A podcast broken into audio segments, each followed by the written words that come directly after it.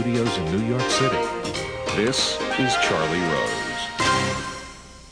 The tragic shooting Sunday night in Las Vegas at a country musical festival has claimed 59 lives. It has left more than 500 people injured.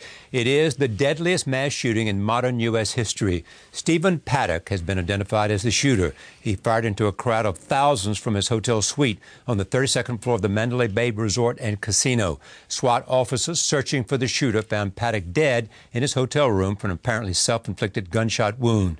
Authorities discovered an arsenal of 23 firearms in his suite and additional 19 weapons at his home. Investigators are still searching for possible motives. Joining me now from Las Vegas is Jon Sopel of the BBC. Here in New York, Paul Viollis. He is a law enforcement analyst for CBS News. I am pleased to have both of them. Uh, let me go to you first, Jon. Tell me what, what is the latest in terms of the investigation and the ongoing uh, uncovering more information about the shooter? Well, Charlie, when I went to journalism school, probably like you, you kind of wanted the answers to the questions who, what, where, when, and why. We've got answers to the first four who, we know who did it, what, we know how it unfolded, we know certain of the details. But why this shooting took place is still as mysterious as ever, what his motivations were. And I think that is something that the police and the FBI are still working their way through.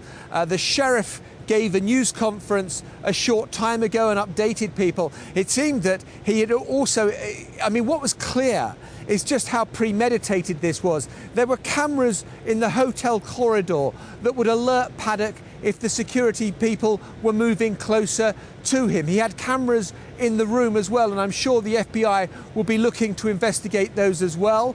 And of course, you've still got the human tragedy, the astonishing statistic of 59 dead and over 500 injured, and every one of them telling their harrowing stories of survival in the midst of the most appalling situation. Uh, there, Paul, what, what do we know about him and what does it say? Well, what we know about him is that he's a, a well thought out, calculating individual. Um, what's interesting now is what's coming out today is through interviews with family, and we're going to hear this more and more as the day goes on, the, the, days and the weeks go on. He's described as unstable by his family. He was described as people said they were uncomfortable around him. Uh, we already know that you know he was a loner. So these things, these behavioral characteristics, are going to start to fit nicely into a profile over the days to come. We know that he chose this for a reason. We know when he checked in, Charlie, he chose and selected that particular room, those rooms, so he would overlook that site. We know that he meticulously selected weapons.